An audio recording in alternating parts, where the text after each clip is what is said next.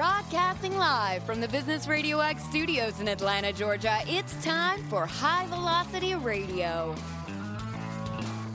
Lee Kantor here, another episode of High Velocity Radio, and this is going to be a fun one. Today on the show, we have Ian Price Murphy with Moxie Bookkeeping and Coaching. Welcome, Ian.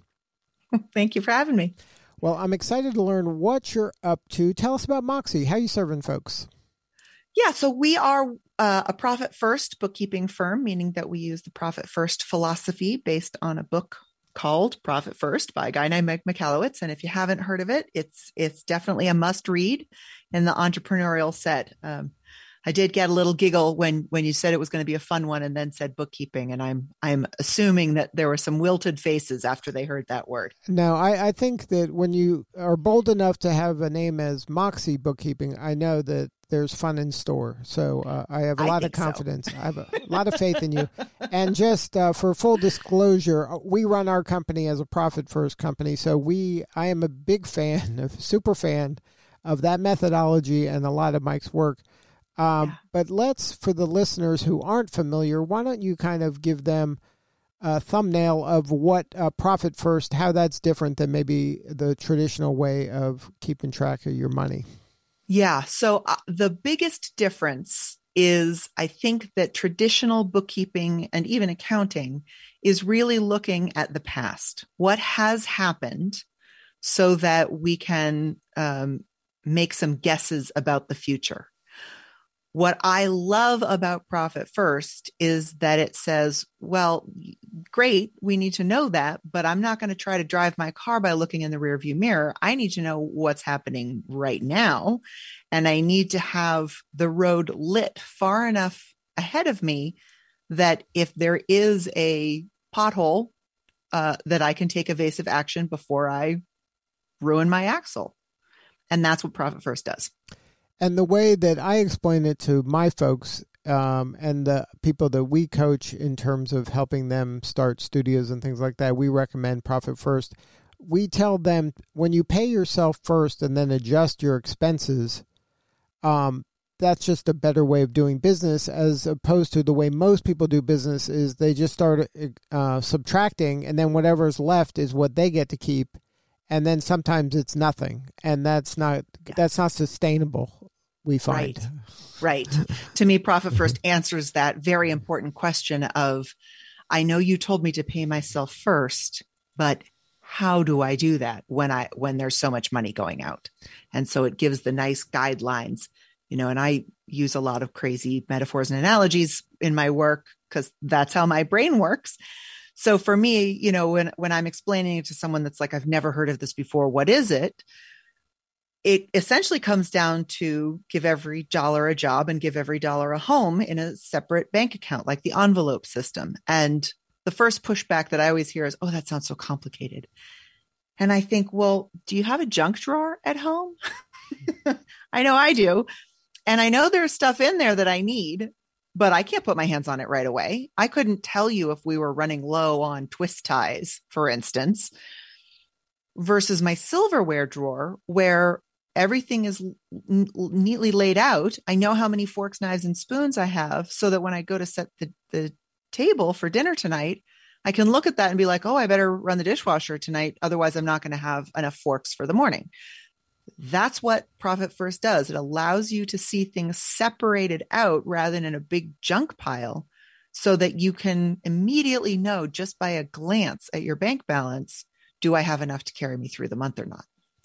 Yeah, and also when you um, say that okay, for every dollar, X number percent goes to profit, and that's going to be a, a priority of me pushing it aside first.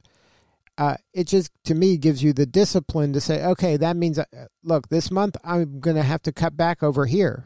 If I want yeah. that number to happen, something's got to give somewhere else. Yeah. Um. So it it allows me to kind of stay on top of things and prioritize uh, it's like the person in the plane. I'm sure you use this metaphor of you know put the oxygen mask on yourself first because if you don't make it, no one's making it. So um, right. that's the way it is in business too. I mean, you can't forget that it's hard to run a business successfully if you're never getting paid, and there's a lot of business people out there who think that's normal. Yeah, and it's really not. I mean, I, the word that you used prioritize i think is incredibly important so profit first is a set of guidelines that let you see what your choices are and what the effect they have is so that you can be intentional and prioritize correctly rather than just throwing money at whatever is squawking loudest for it today now, um, you are a bookkeeper and a bookkeeping firm. For folks who don't know that maybe they have a CPA, somebody's keeping track, maybe it's themselves. Um, but how does a bookkeeper, um, like, do I need a bookkeeper and a CPA or is, is there overlap there? That's a great question. There is a little bit of overlap, um, but they work in harmony rather than uh, than um, working sort of overlapping when when we use the word accountant, it's very much like using the word doctor. It could be a dermatologist, it could be an ear, nose, throat guy, it could be a professor of philosophy, right? They're all called doctor. And similar in the accounting world, there is management accounting and tax accounting. And, and there's a spectrum in both of those, right? So in the tax accounting side, you can have your EAs, your enrolled agents, or your CPAs, your certified public accountants. Those people are generally focused on making sure that you are in compliance with the laws and paying the least amount of tax legally allowable. That's their job. Now, some of them do bookkeeping, some of them do advisory, but the core of where they are focused is that. When we look at bookkeeping, the core focus of a bookkeeper is on the internal day to day management of information so that you can make smart decisions. Now, here's the rub bookkeepers exist in this little bubble where they're making sure that the books are perfect and matched to the bank and the reports are clear and clean. And that's kind of the end of their job. Some bookkeepers are able to explain this is what this report means. A very few number of them can take it the next step and say, and here's what you should do about it. And the the next question after that is the book you know the business owner asking well what can i afford? Can i afford to do x y and z? And almost every bookkeeper will shrug their shoulders because that's no longer bookkeeping. That's the the work of a CFO a chief financial officer. But most small businesses don't have one of those. So in my opinion you need not only a bookkeeper although that can certainly be you you definitely need a tax person to help keep you in compliance. And what most people don't know that they need, but that's the person who's really going to be able to answer their specific questions, is someone who knows business advice, financial advisory, like a CFO would. And again, because fractional CFOs are 5,000 and up a month, having someone that is a profit first professional can give a business owner who does not want to learn accounting and does not want to be working in Excel pivot tables, the common language that a CFO would use to talk to their bookkeeper, their accountant, and, and make a plan for themselves. So it's this brilliantly simple, very accessible version of some very high level stuff. And, and then, so what I'm hearing is in your firm, you help with the bookkeeping and uh, some of this advising, and then the CPA is still needed, but primarily to kind of execute the taxes. Absolutely. So I think of what we do in our firm as beans and rice. You know, bookkeeping is beans, profit first is rice, or vice versa you can cook rice a million ways without beans and beans a million ways without rice. When you bring them together, however, there's this magical complete protein that happens that would not have happened on its own. So I don't think Profit First should or does replace your bookkeeper, which is why it's an additional service that we offer. We just weave it in because, again, if we're talking about opening multiple bank accounts, and most people have at least five, a lot of bookkeepers go, that doesn't make sense. I don't want to do that. And so we provide this service of not only are we happy to, to work with you in the profit first system, but if you need help getting set up in it, we can, we can help you with that too. And we can certainly help carry on. You know, there are clients that we work with for, you know, months and months and months and more than, more than a year to, to make sure that the habit is really strongly formed before they do it on their own. Now, if I work with you or a bookkeeper like you, does that mean that maybe I don't have to pay like super high fees to a CPA? Maybe there's less for them to do now that I'm handling this aspect of some of which might be construed as their job because I'm giving them clean numbers now rather than them having a box of receipts that they have to sort through. Absolutely. If you're handing your accountant a box of receipts, please stop now. Nobody likes that. I know that you don't like it, and your accountant certainly doesn't. So, what you're doing then is essentially paying your accountant, who's a tax professional, to do basic data entry work. That is not the best use of your dollars. So, you know there there's some structural things and the technology has come so far you can take a little picture of the receipt on your phone and tell it what it was for right there and have it upload to software. Like there's all of this beautiful automation that's happening. And so, yes, hopefully your accountant bill will go down if you have good, clean books. I would also caution people though, because I think a lot of people put their account, their tax accountants in the position of being the one to review the books and catch the mistakes. And again, that is not the job of a CPA. They're not there to dive deeply into your books and say, well, did you, why did you really spend this much on marketing? What is that? Is everything categorized okay? They're very, you know, that's, that's just not their focus. So, so at, expecting to do your own bookkeeping not have any oversight, no controller, no CFO, you know, no full charge bookkeeper looking at your shoulder and hand those books to the accountant the accountant would not be doing a, a, you a service by digging deeply in to say, are there any mistakes? That would cost a whole lot. And usually they're pretty busy around the time that your taxes are due.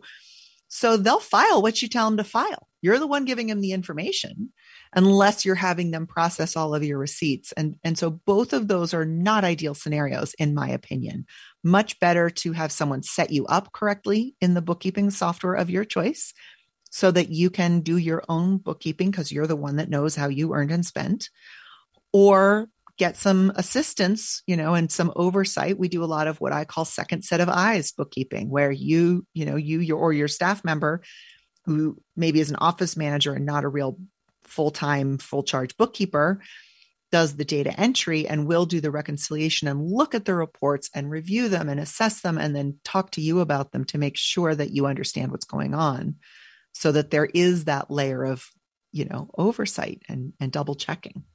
So now in that layer of oversight and double checking are you there to also make recommendations um, and like talk strategically about the business and the direction? And you said you wanted to do this but here you're spending a lot over here that has nothing to do with that. Or i'm noticing that this is now twice as much it was you know doing some analysis and some strategy or is it just these are the facts here it is you know figure it out it depends on what the client wants. You know my preference is always to do the strategy. And the reason that i choose to continue to call myself a bookkeeper is because most small business owners falsely assume that is their bookkeeper's job. And again that's really an advisory level position. You know yes we can look for trends if you want us to print out reports that say show me month over month. But as a bookkeeper, if I see a, a $500 phone bill one month, I don't have a reason to suspect that anything's wrong, right? Maybe you just called France on your cell phone. I don't know. And so you, as the business owner, have to be looking at those reports. No one knows your business better than you, and no one cares as much as you do. So if you're doing what I call abdicating instead of delegating your books and saying, but you're the bookkeeper. Why didn't you catch this? The answer is, I don't know what the parameters are. And I don't, same thing, I don't think it's a good idea for your CPA to be digging deeply into your books just in case there's a question. I don't want to be wasting your money by by looking, you know, by analyzing everything if that's not what you want or need. I'm I love doing that when there's a specific question, right? When I say, here are your reports for the month, here's your year to date, whatever the reports are you want to see, if you come back to me with, wait, why is this line item so high or so low? I go, right, let's jump on the phone and look, let's figure it out. But it's, irresponsible to assume that I, as your bookkeeper or even your advisor, would have any insider knowledge, even if I know your business really well, of why a particular expense might spike or drop during a, a, a particular month. Now, are you helping me set up uh, certain reports that are kind of giving me dashboard views of my financial health? Yeah, so we generally use QuickBooks Online or Xero, X E R O, which is my personal favorite. And those softwares have little dashboards built in them, and they all have these pre formatted reports so that it's very easy with maybe 15 minutes of training um, for you to be able to go and look those things up. You know, one of the things that I'm always really trying to get people towards is this idea of you shouldn't have to wait on your bookkeeper or your accountant in order to make decisions about your business. We want to be there to make sure that the data is solid so that when you're making plans and assumptions that you're doing it on clean, clear, real data.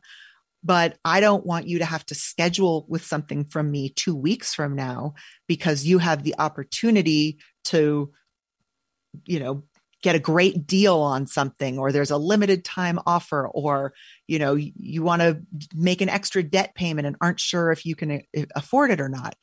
If i've done my job right as your advisor i've let you know here are all the things that you can totally figure out on your own without having to learn accounting you just you know know how to click a couple reports or with profit first just look at your bank balance and here are the flags that if you see them, what they're waving is caution and give me a call and we'll figure out what's up before that yellow turns to red.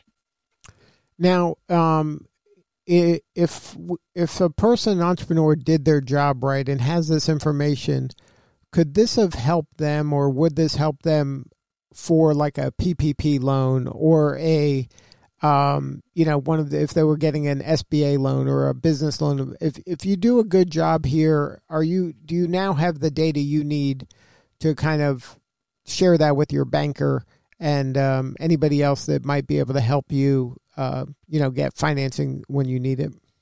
Absolutely. And the best time to get a loan is when you don't need it. The best time to be prepared to get a loan is before you need it. Um, one of the one of the things that really broke my heart during the pandemic with the PPP was business owners who thought they were being smart by not paying themselves or not paying themselves through payroll, even though they were an S Corp, or taking shortcuts or not keeping up to date on things, got tremendously less than those who were sort of following the rules a little bit beforehand and keeping good track.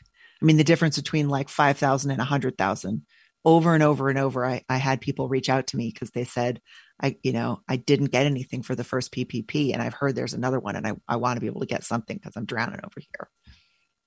And it was because they were trying to be a, a little clever when it came to how they pay themselves. I think, I think more than clever, they were trying to be uh, penny wise and saying, I don't see the value in that. I know my accountant told me to do it, but I don't, I don't get why. So I'm not gonna. And, you know, that I think is one of the things that frustrates accountants all the time is I try to tell you. So I'm also a huge fan of people checking in with their accountant at least once a year before tax time, right? Like now, September, October is a fabulous time to reach out to your accountant and say, can we just take a look at everything in the year so far?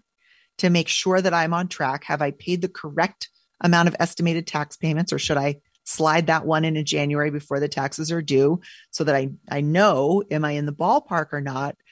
It, catch any mistakes before they bite you in the behind.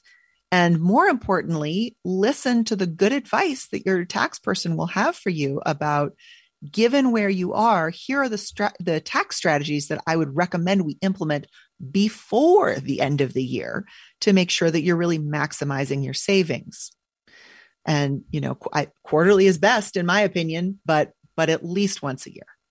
Now, um, in your practice, do you have a specialty in terms of the type of entrepreneur you work with? Like, do you do more manufacture or more creative services or professional services? Do you have a sweet spot in terms of your ideal client?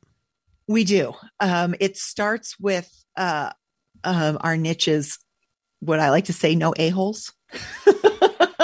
we like working with people who are nice people. That's sort of the first barrier for entry. You have to uh, be a good communicator and and someone that's pleasant to work with. We treat you with respect. We expect the same. Um, certainly, we do serve.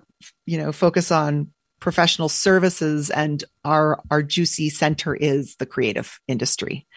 But what I define as creative is a little bit wide, right? So I know some lawyers who I consider to be creative professionals because they're creative problem solvers and they're collaborative. Not all lawyers, but those types are out there. Some people in the trades, you know, so it's really just sort of who identifies with that. We we love people who love what they do and want to be able to focus on that work and not have to worry so much about figuring out am I going to be okay or or is there something terrible waiting around the corner for me?